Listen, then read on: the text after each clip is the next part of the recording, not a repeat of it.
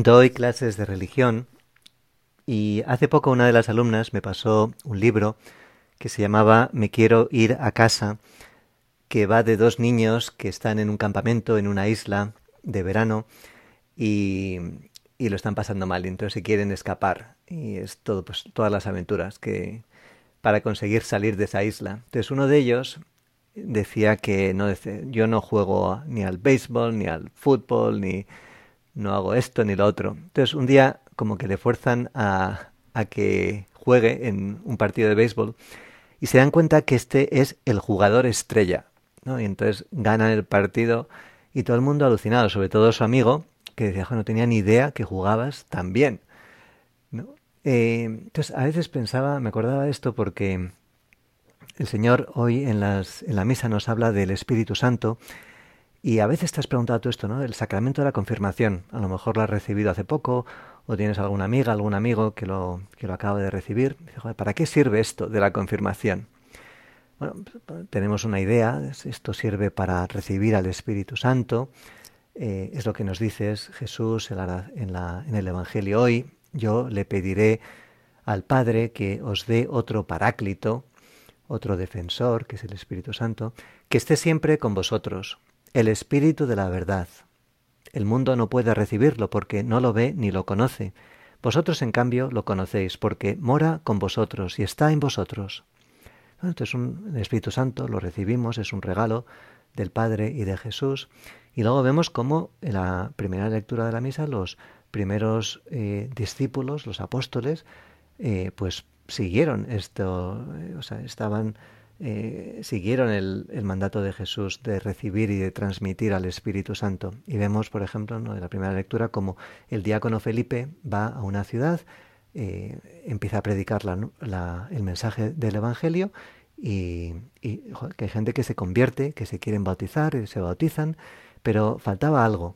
Entonces nos dice la primera lectura, cuando los apóstoles que estaban en Jerusalén se enteraron de que en Samaria había recibido la palabra de Dios, enviaron a Pedro y a Juan, a dos de los apóstoles.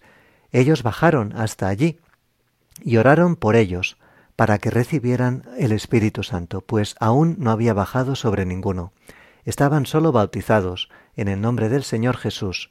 Entonces les imponían las manos y recibían el Espíritu Santo. Bien, pues vemos cómo eh, hay una cosa es el bautismo y otra cosa es la confirmación.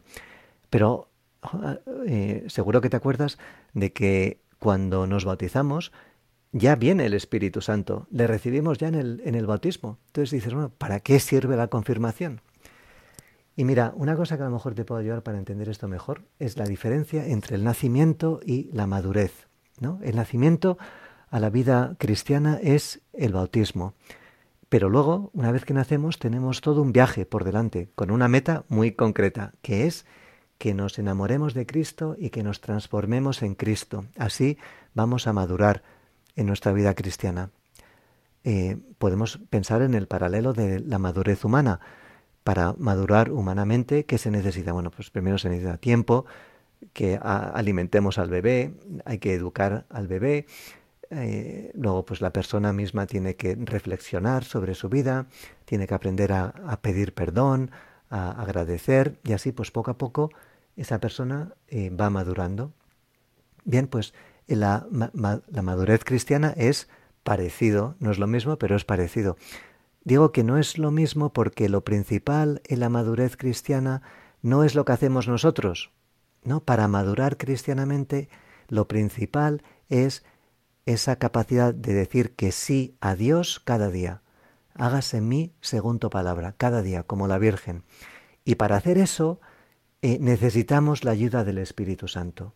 No podemos hacer esto de forma regular eh, sin la ayuda de Dios, sin la ayuda del Espíritu Santo. Entonces, piensa en la confirmación como en una mochila eh, que el Espíritu Santo nos da con todas las gracias que vamos a necesitar para ser santos hoy y ahora. ¿no? Sin esa mochila, nuestro viaje hacia la santidad será mucho más difícil. Entonces, por eso entendemos que el catecismo de la Iglesia Católica nos diga en el punto 1306, todo bautizado, aún no confirmado, puede y debe recibir el sacramento de la confirmación, ¿no? En, el tiempo oportuno, que, que bueno, pues eh, en la Iglesia Latina, como sabéis, es a partir de la, eh, pues a partir de los siete años, ¿no? Cuando se llega a, a, la, a la edad de discernir entre el bien y el mal.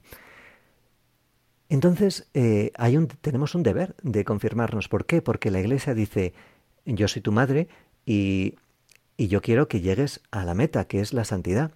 Entonces, no es suficiente que te haya ofrecido el bautismo.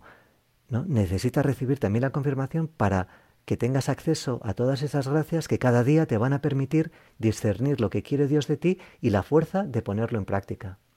Entonces, vamos a agradecer mucho la confirmación. Vamos a, sobre todo, a utilizarla, ¿no? Cada día en tu oración, acuérdate, Espíritu Santo, ¿qué quieres de mí? Guíame. Vamos a terminar con esta oración que escribió San José María al Espíritu Santo, ¿no? Que, que nos, que, bueno, pues, que es un buen resumen de esa actitud que queremos tener con el Paráclito. Ven, oh Santo Espíritu, ilumina mi entendimiento para conocer tus mandatos, fortalece mi corazón contra las insidias del enemigo, inflama mi voluntad.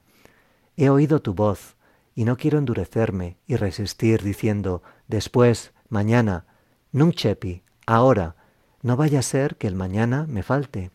Oh Espíritu de verdad y sabiduría, Espíritu de entendimiento y de consejo, Espíritu de gozo y paz, quiero lo que quieras, quiero porque quieres, quiero como quieras, quiero cuando quieras.